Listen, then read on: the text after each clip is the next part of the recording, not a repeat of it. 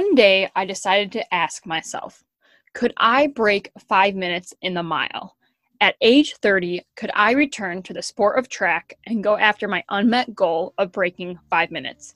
Was my body capable of this? Was my mind capable of this? And most importantly, was my spirit capable of pushing through the ups and downs to find the answer? You are listening to Breaking Five, a running podcast, where we search for this answer as well as yours for achieving your Breaking Five moment, whatever that may be for you. We will gain inspiration and knowledge from others who have achieved their Breaking Five moment, those working towards theirs, as well as those who have helped the athletes along the way. I'm your host, Kristen Schultz, physical therapist, runner, and running coach. Let's run full force towards our wildest dreams and take a listen to today's episode. All right. I am super excited for today's guest. Today's guest is Carrie Pagliano. She is a physical therapist, mom, and runner in the DMV, the Washington, D.C. area. And she is going to be sharing so much goal knowledge today with us. We're going to be talking all things, a lot of misconceptions that are out there al- around returning to run postpartum and just postpartum pregnancy journey in general. So, for any of your mama runners out there, one day going to be mama runners, soon to be mama runners, you want to listen to this. This is also going to be good for any fitness professional out there, especially if you work with runners, especially if you work with female athletes. We're going to be going over a few considerations there as well. So definitely listen in. And Carrie has a lot of awesome resources out there too. So listen for that. She's going to be giving away a free guide that she has for runners and then a couple resources out there for runners and fitness professionals to work with her more closely in more in-depth manner as well. And she'll be talking about those. She's a wealth of knowledge. If you're not following her, make sure to follow her on Instagram. Her stuff is super informative, but also funny. So I love following Carrie on, on Instagram. And Carrie, thank you so much for coming on. I'm super excited to share this episode and uh, let's dive into today's episode. All right. Welcome back to another episode of Breaking Five, a running podcast. Super excited for today's guest, Carrie Pagliano. She is a physical therapist, a runner, a mom, a pelvic health physical therapist in the DC area in Arlington, uh, Virginia. I'm going to be asking her about her journey as a PT and a runner mom, her journey, but also sharing with us all about her journey, but also like misconceptions that are out there on what pregnancy should go like, be like, what return to run should go like for all you females and your moms out there, and anyone expecting one day or in the future. Uh, this is to be super helpful. Please listen to this. A lot of things out there just are not known. They're starting to get out there, but going along with a theme that we've had um, lately on a few episodes, not entirely on purpose, but Carrie's to share a lot. So make sure to listen to this. Carrie, thank you so much for being here. Super excited to chat today. Thank you so much. I'm excited to kind of keep extending the pregnancy conversation. Yes, yes. So, if you don't mind, I definitely want to get into your pregnancy journey, but let's just start real briefly about your running journey and how yeah. where that is for you, and then we'll dive into your pregnancy journey and how you've gotten into pelvic health and everything.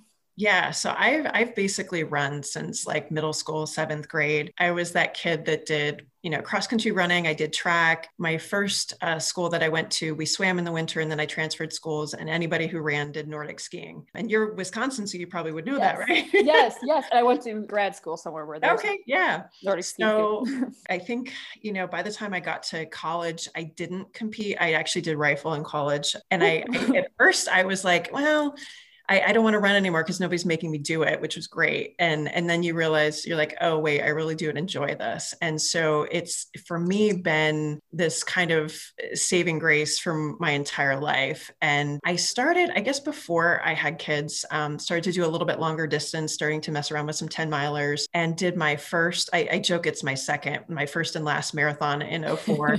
I did a Marine Corps and then um, had some hip issues and had FAI hip surgery a couple years later. Wow. And then a few years after that, had my first and, and second kid, and then just trying to navigate getting back to running after you know major orthopedic surgery, after postpartum stuff. And then, you know, this past year in COVID, really when the gyms were closed and that sort of thing, like, what are you going to do? Where are you going to go? And so trying to find sort of some solace in that too. So it's something that I'm not the fastest. I'm not the most beautiful when I run, but it's one of those things that I think so many women have been able to go back and connect to running, especially this year. But it's it's definitely yes. been a thread through my entire life. It's always been present, it sounds like. And I think yeah. so many good things there in the sense of, I mean, you've gone through major surgery, you're still running you're you're sharing you're like i'm not fastest but i'm still doing it. I'm not oh, yeah. i think it's important because everyone thinks you need perfect form. Here she's a pt she's like yeah i'm not pretty no. okay, we're doing it. So i'm enjoying myself. Yes yes.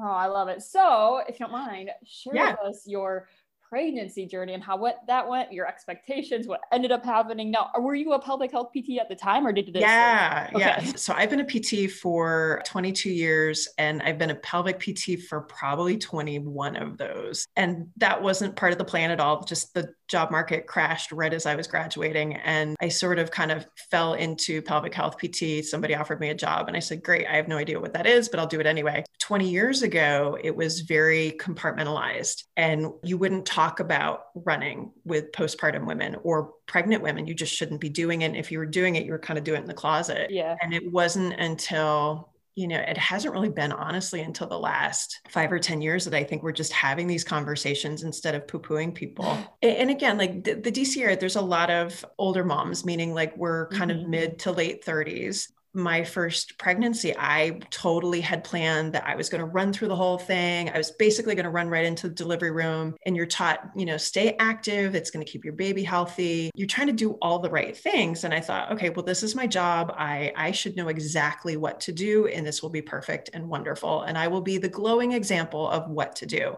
Unfortunately, my biology and my son did not listen. I very distinct, I ran up until about 19 weeks and okay. very distinctly remember a run. Uh, we lived right by the Potomac River at that point, at just not even like a half mile away. And you had to go down to get there. And I just emptied my bladder about 17 times. And I would run a little bit and then I'd have to walk, run a little bit and have to walk. And it was just unbearable bladder discomfort. And I remember sitting down on a rock next to the Potomac, calling my husband and saying, You to come get me. I can't go any further. And that was it ended up with some significant like symphysis pubis issues a lot of you know you look back and you're like well what did i do wrong and the fact yeah. of the matter is i walked into a pregnancy a couple years out from a major hip surgery. I'd had yes. past sacroiliac issues. There's a lot of things I could dial it back to. I didn't do anything wrong. And my yeah. both my babies are were huge and decided to stay in until 41 and a half weeks. Oh man. oh man. Pry them out of my body. But as I mentioned to you earlier, like I at that point was the kind of person I I laminated my birth plan. Like that's how insane I was. don't do that. you were like, this is how it's going to happen. Exactly. Yeah, I, I, love a laminator. I mean, who doesn't? Um, but it's one of those things that like, I thought I actually had control and I thought I was being actually very thoughtful for the nurses so they could follow along. No, my son didn't read it at all. Like, I don't know. he's 10. I don't know if he really listens to me now, but I think this was just like, and it's so much easier to talk about it in the rearview mirror because at the time you're like, yeah. what in God's name is going on? And ended up in a three day induction, eventually ended up in a C-section because he wasn't um, responding well after several days. Totally, completely swollen. I had like de Quervain's issues, like just all sorts of stuff going on. Was in the hospital the better part of a week. Went home. You're trying to figure out how to nurse. My son basically didn't sleep the first five years of his life. You're trying to figure all this stuff out. Running wasn't even remotely on the radar screen trying to just navigate that first part and then eventually did get to run a little bit and and got to the point where he and I were, you know, we do jog strollers. I'm like, okay, yeah, we've got this. I, I totally bounce back and you try and show that stuff in, you know, the closet. And then we had a miscarriage in between the kids. And then a couple months later got pregnant with my daughter. And to run, and you I hadn't really recovered from the miscarriage. He was, you know, a two year old, like no way. Like it's it just wasn't in the cards. And then another c-section with her because my kids don't drop. And um, had a much better recovery from that. But again like running is not the first thing on your mind at that yeah point. no it can't um, and then just trying to you know navigate essentially a body that's gone through three pregnancies and you've recovered somewhat but you still you're just trying to I, I, really long story short, ended up with some stress urinary incontinence after her, diastasis recti after my daughter. She was my second, and then um, also a little bit of prolapse issues. And again, like in the rearview mirror, could I have seen any of that coming? Probably not. But none of it was like, oh, you you breathed wrong or you did this wrong or that wrong. Like some of that is my biology. Some of that is what happened in the delivery, and some of it's what happened to my body before all of this. Yeah.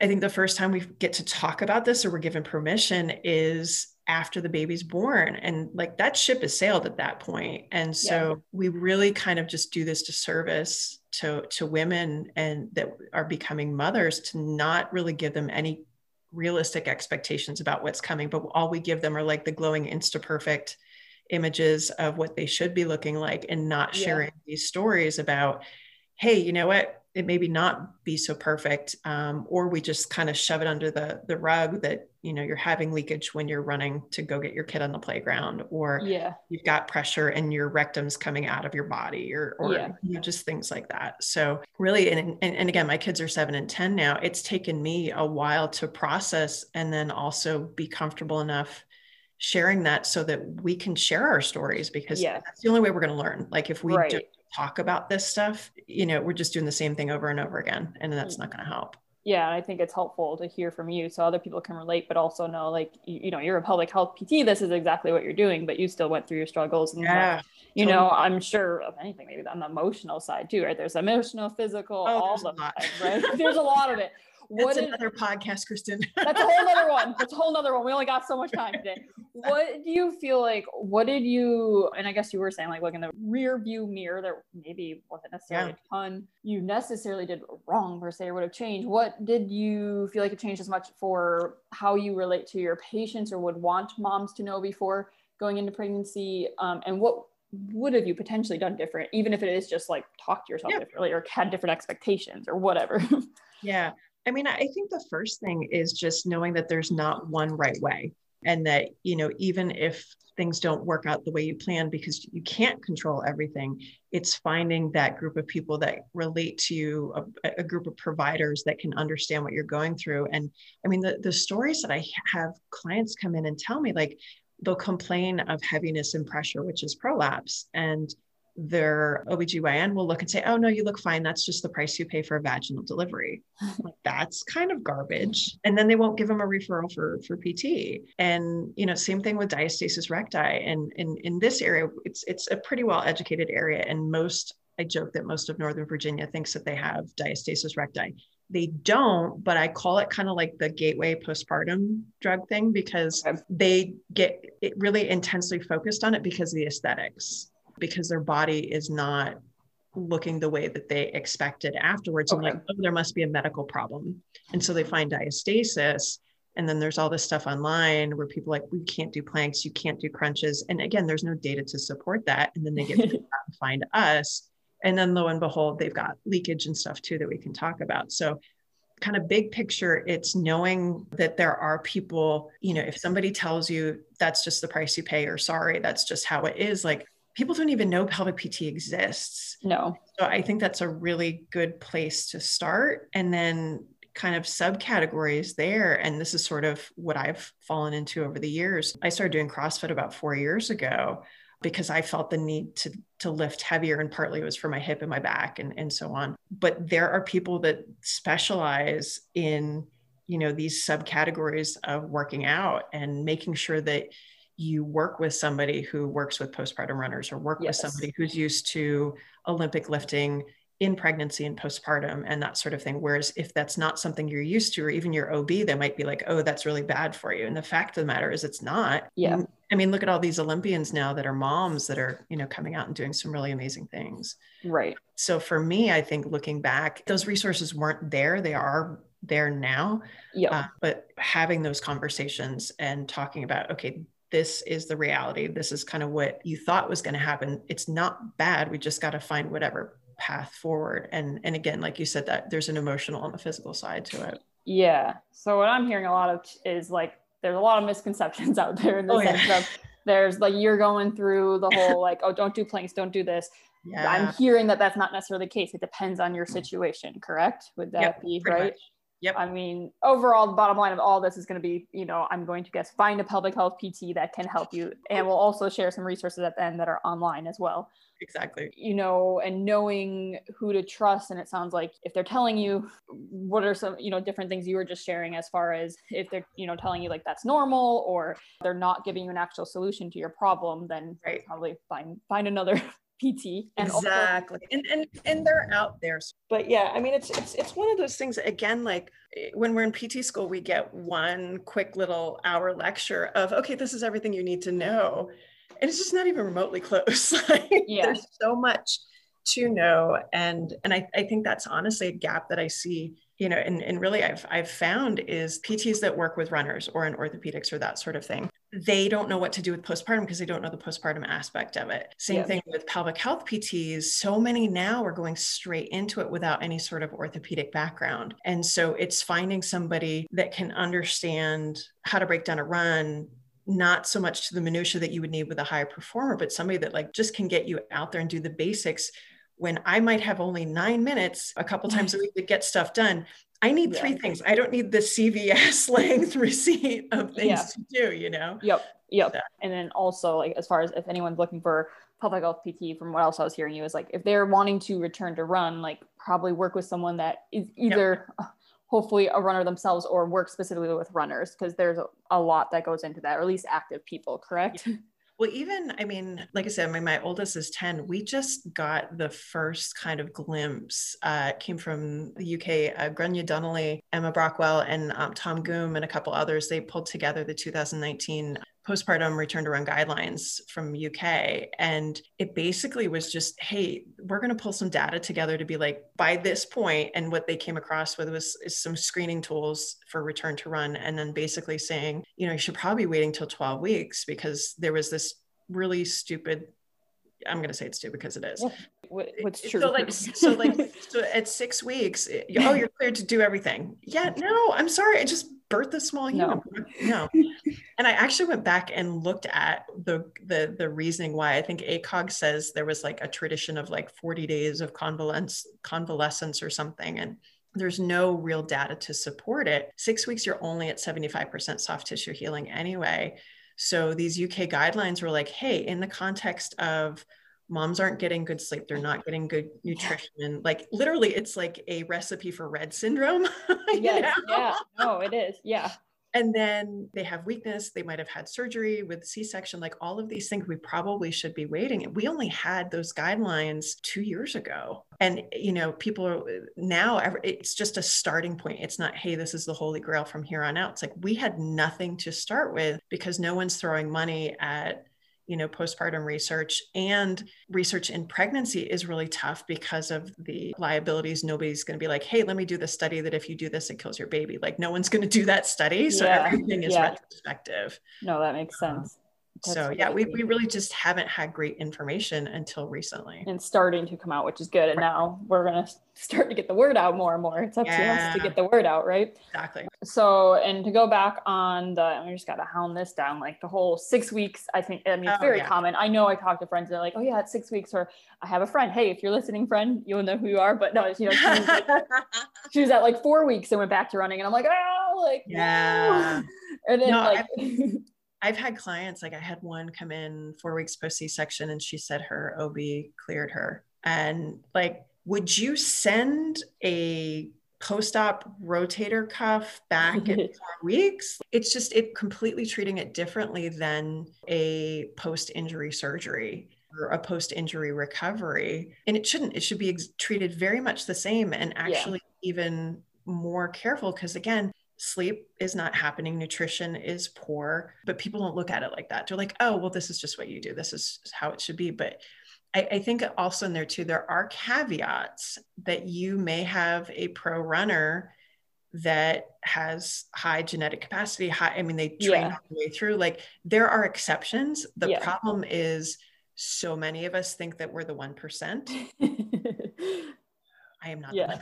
That's what I was about to say. Like this isn't this isn't like an exception that hey you're going to be it if you hear this. But right. what is just to give perspective? What yeah. is this and it's actually been healthy return to run or heard yeah. about even? It's so, sometimes once in a while four weeks or something, but it's very few.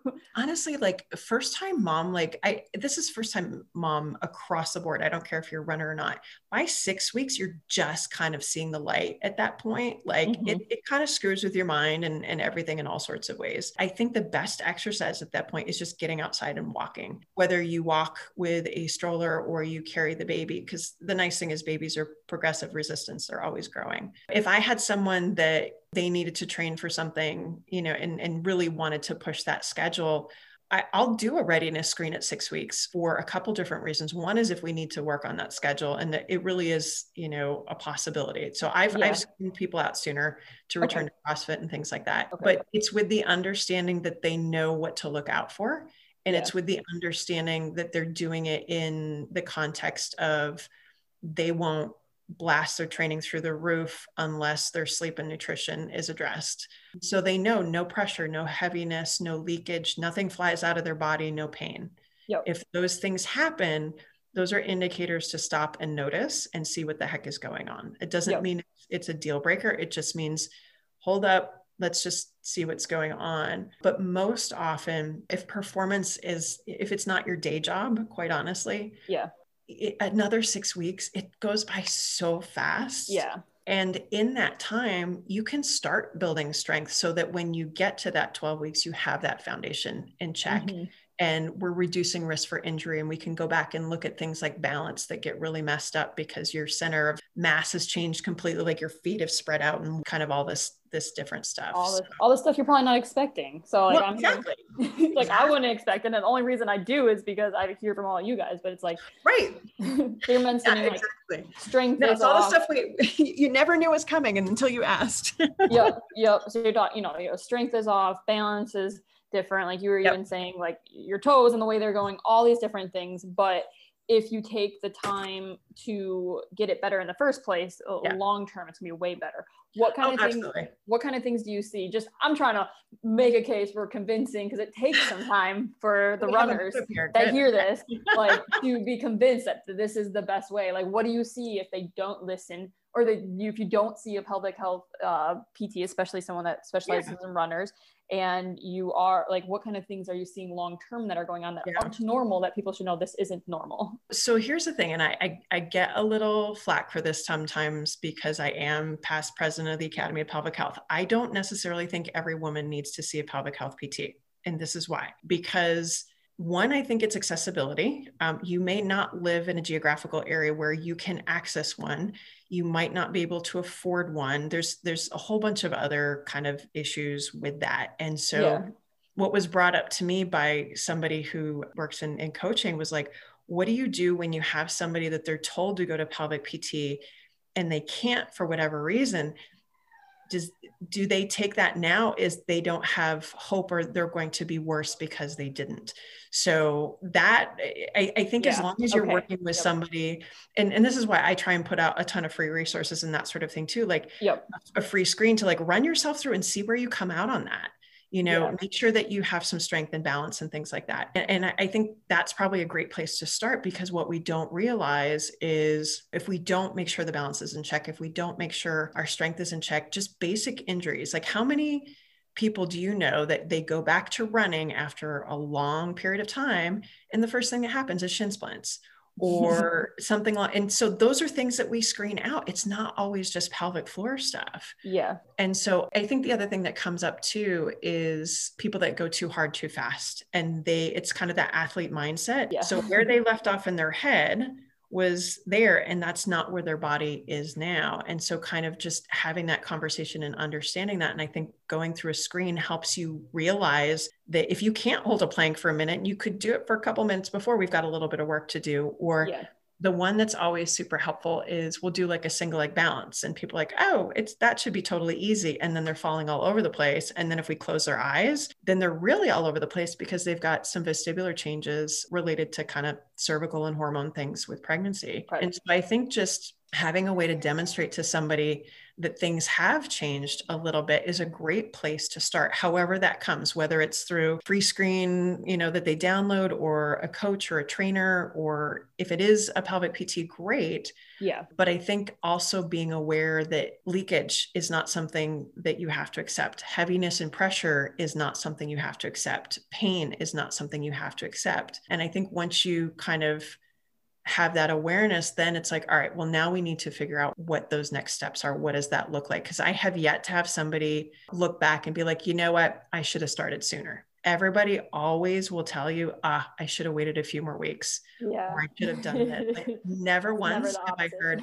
oh, I should totally have started sooner. Yeah. yeah. Yeah. It just doesn't happen. Yeah. No, and I think it's good what you said as far as um, like just goes along with everything I feel like this past year too. Like there's no one way that's the best way. No. Like I guess and as clinicians here too, like watching our words, like saying like, hey, like you should see a pelvic health PT. Yeah. I think it's good that you brought up like, well, not everyone's situation is the same. Not everyone necessarily has those financial resources, whatever. So like Carrie's saying like, hey, there are you know free resources out there, and Carrie's going to share at the end, and I'll put it in the podcast link her link to her free screening, right? And some other resources as well for both runners and clinicians who work with runners. So we'll share those later too. But thank you for sharing that. I think that's like helpful to yeah. hear, like to remember, like, hey, yeah, we say like you need to see a pelvic health PT, but there are other options and maybe that yeah. not actually the best for your situation. So exactly. You got to understand everyone's situation. So anything else on like the running side?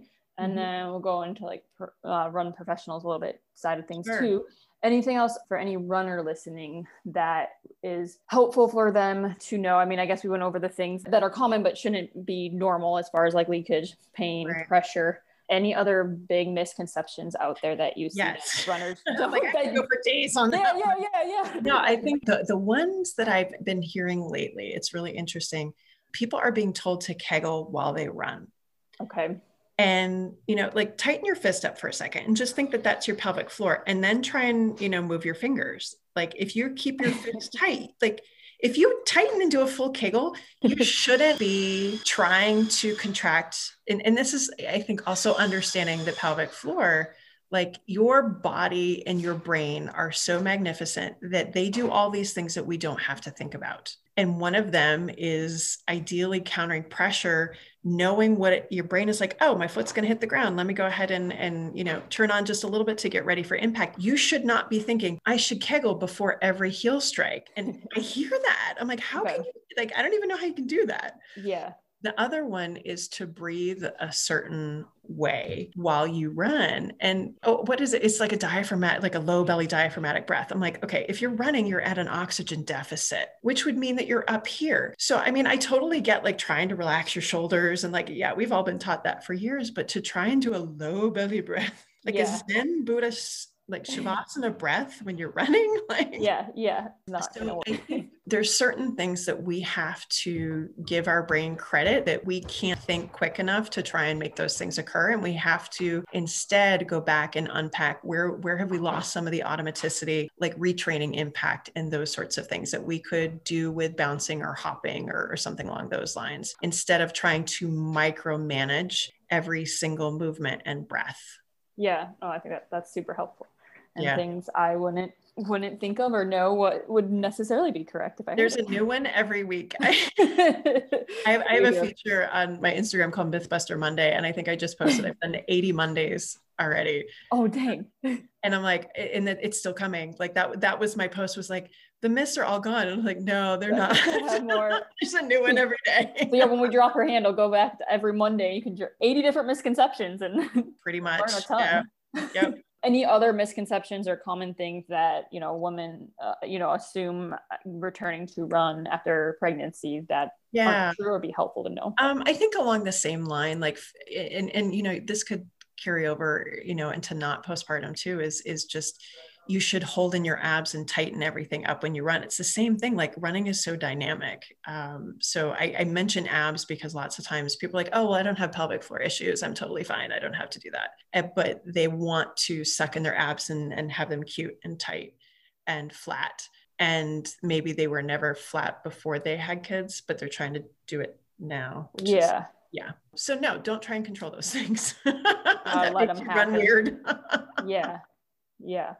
We'll go into, you know, if we went over the runner side of things, mm-hmm. is there anything, because I do have some clinicians that listen to the podcast yeah. as well, of course, they're runners too, that, you know, let's say for, a, uh, you know, a physical therapist who works with runners, yep. what in that maybe doesn't have a background in pelvic health at all or hasn't done anything yet. Yep what would be your recommendation for them? Because I have found, you know, as I still think I'm, you know, new to working with runners overall, really, you know, I haven't done any sort of like certification or anything with pelvic health. Never thought I really would, but I'm like, actually, I, I need to because like yeah. that's such an issue with any woman runner you work with. They're going to, if, yeah. they have kids, like well, that'd be helpful think, to know you know it's it's one of those things that um, and i teach uh, adjunct at marymount university and um, one of the things I, I say to our, our, third year students is i said you know maybe one of the 50 of you will actually specifically go into this but i want all of you to be able to ask the questions and know when to refer. So for example asking the question you know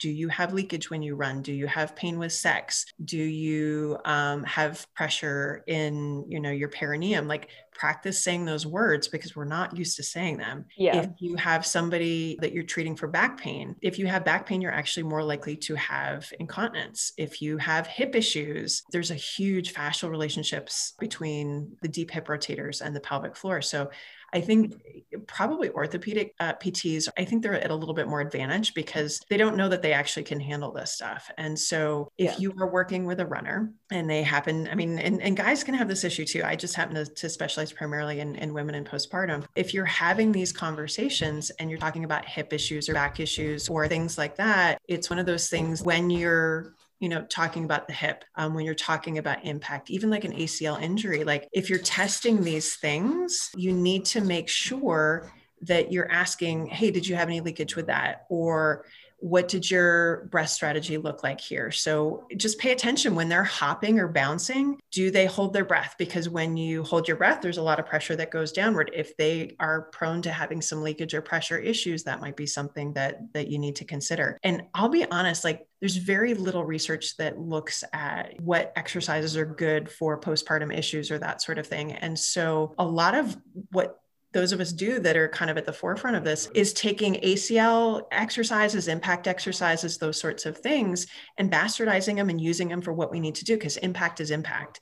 And yeah. if you have a hip issue or you have a knee issue or you have things like that, it's one of those things that if impact is going to be managed for the hip and the knee and the ankle, and if you can manage it better there, then that's much less for the pelvic floor to have to do. Yeah. So if you have a background in orthopedics, it actually is far better because you know how to tease out those hip issues, you know how to tease out the knee issues and those sorts of things. And that's, I'll yeah. go very very big picture like i evaluated somebody the other day and and she could only do like 10 heel raises in 30 seconds but she had leakage when she was sprinting and so i don't know that your issue is with the pelvic floor specifically. I think it's probably you can't get up on your toes to sprint. So you're trying to power through somewhere else, and that pressure yeah. is getting lost and escaping. So I, I think ortho PTs, and if you're working with runners anyway, it's not that big of a leap to mm-hmm. understand. You just kind of need to understand what prolapse is. You need to understand what leakage is. You need to understand kind of what some of this vocabulary is, not be scared off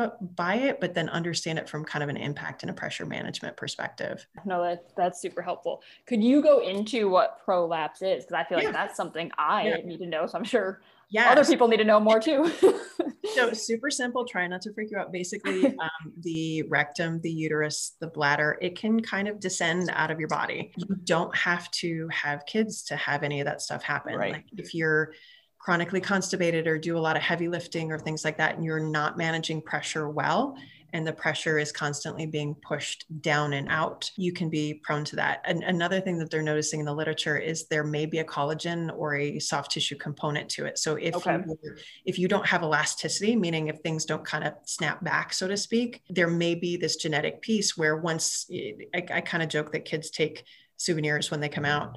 Um, like that once things go out, they won't kind of go back, so to speak. And so I have clients now, like their moms are having surgery for, you know, a hysterectomy or a sling or something like that. And the physician is saying, you know what, you should get checked for this too. There may be a genetic piece because your mom has this. Yeah. So I think it's just important to understand again, like some of this may not be your fault. C sections, you can still have you know, leakage or prolapse because you still carried the baby for nine months. People forget that. They're like, oh, I was totally spared my pelvic floor. Mm, not so Maybe much. Not. And will people usually tell you about this, or is there any certain question? You know, like um, I guess in your world it's probably more common, but let's say like in the orthopedic world, to separate the two differently, interconnected. I shouldn't be talking like that, but in general, it's like are there questions we should i hate the word should but like be asking yeah. anything like that? It's honestly it's just simple as do you have any leakage? Do you have any pressure or pain? Are you sexually active? Are you you know do you have pain with sex? What does that look like? Just asking very simple questions. And and i think we're used to doing it in the context of neuro issues like if there's a nerve issue you know if uncontrolled loss of bowel and bladder but we don't get out of that kind of um, category. It's it's opening it up that you know you can have these issues but they're they could be addressable and as an ortho pt you can probably impact that based upon probably what you're doing to treat other things so yeah okay it's just helpful because i'm just like yeah sure think of yeah. ask questions i have because i'm sure other people mm-hmm. will have them and just yeah, totally.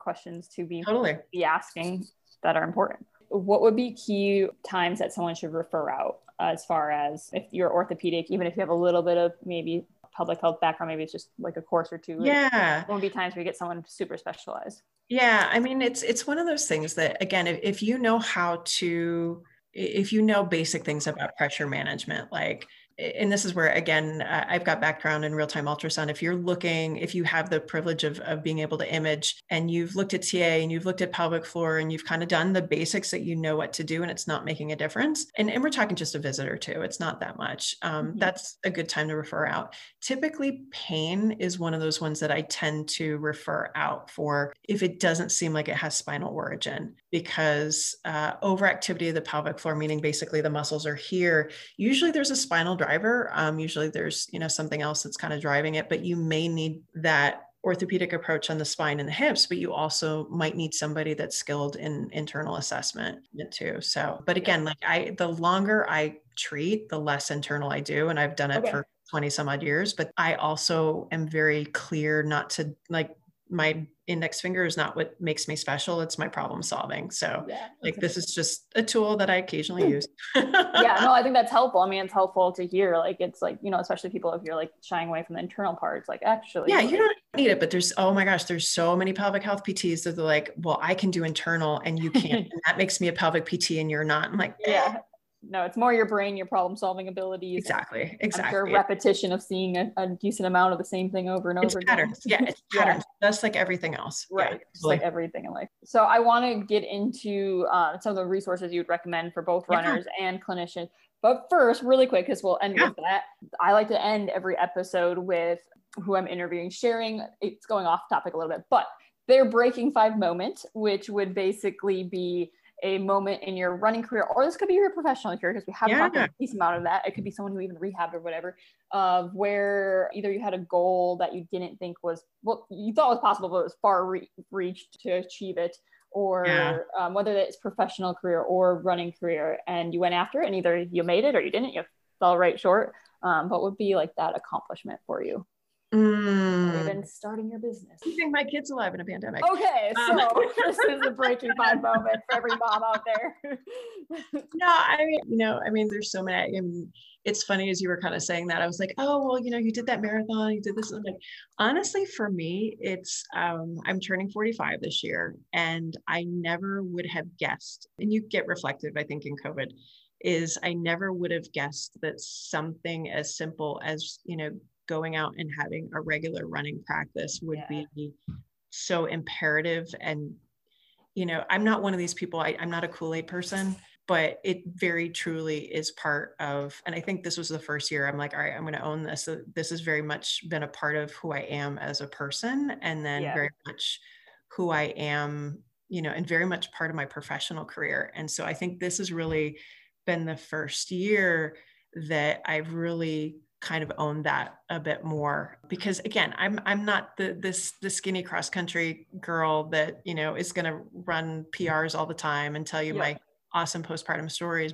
but i keep showing up and i think most of the women out there probably would identify with that using it for especially after a pandemic um, for sanity yeah. yeah no i think it shed a light on like what running the most important part of running is like it's not Yeah. really these prs and these races i don't you know think you i mean for me and i feel like i usually have been saying it's yeah it's for your your mental health Yeah. right and like that Well, and- structure in your life and and having multiple times in my life now where that wasn't completely clear whether I could or would go back Yeah. you know after my surgery and after the kids and it would have been very easy to just be like eh.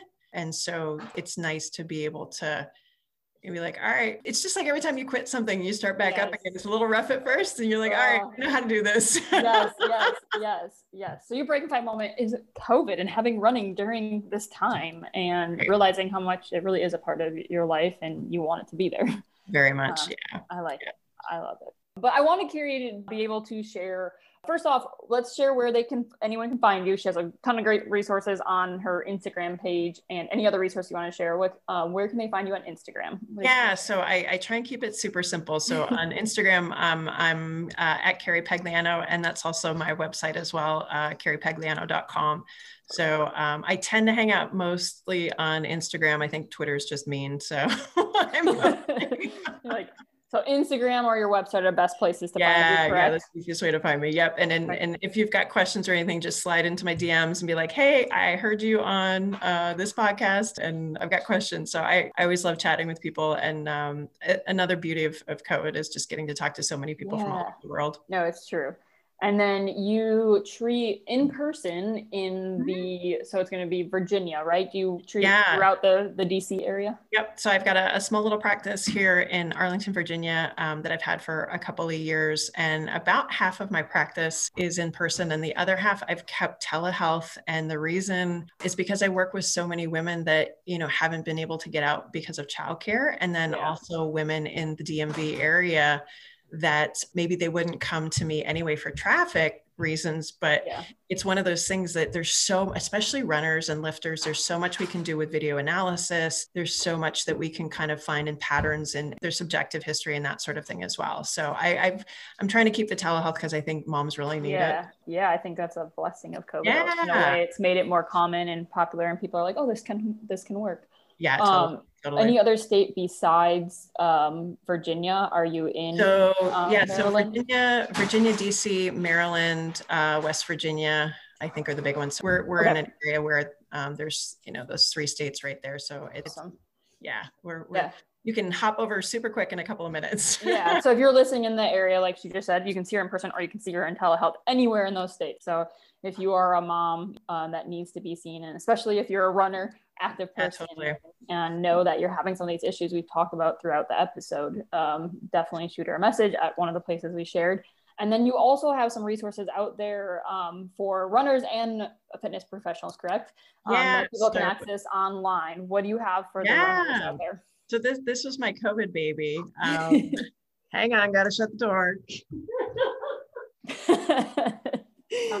she's she's momming it, but you know, big time now, right? This is a true. This is exactly This- what this is, is- right? Kids that don't care, they're like, "Oh, you've been on Zoom the entire year, and we don't care.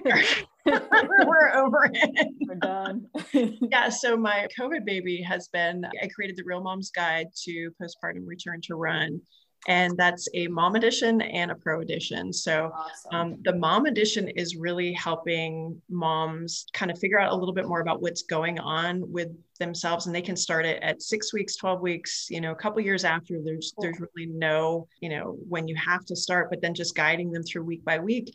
Not only kind of understanding what to do with strengthening and some basic things and very you know mom accessible bites, but like how to progress back safely to running, how to learn a little bit if you are having leakage or pressure pain, how to scale yourself a little bit. And then if that's not working, how to find resources. And then I made the, the pro version for postpartum professionals, or if you're new to working with postpartum women, whether you're a coach, trainer, physical therapist, and you're new to working with moms, just how to navigate this and, you know, where, where to start. Because again, so many pelvic health PTs don't have a running background or an ortho background or no you know great strength and conditioning exercises. And then there's also postpartum coaches and trainers that are really well versed in that kind of thing and even running coaches but they don't have the the pregnancy postpartum kind of background to to mash it all up. So it, just making sure that people have resources that they can use and put into action and that aren't going to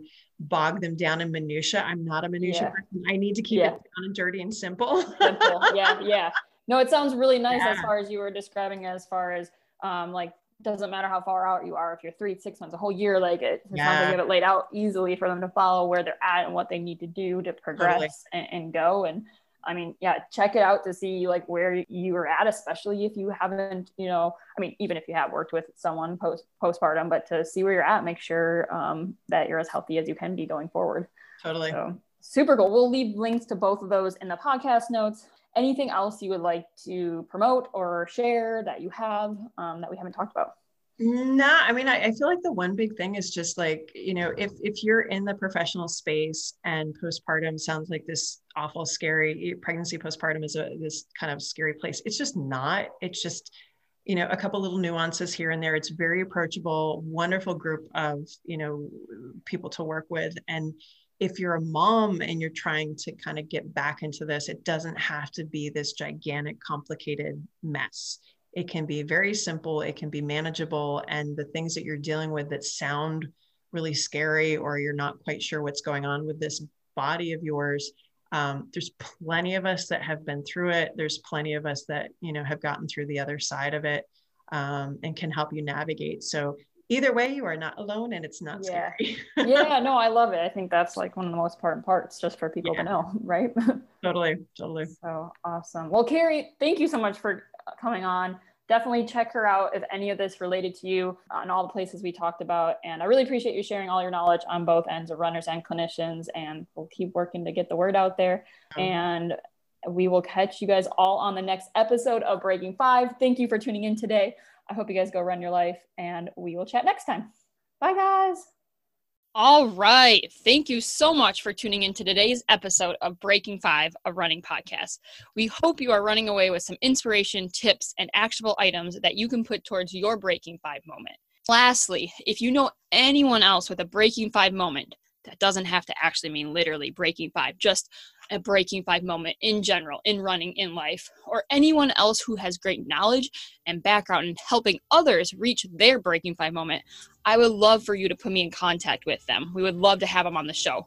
So if you could, and let them know if you know of someone else, tell them to reach out to me at my Instagram, and that is at Kristen underscore run your life.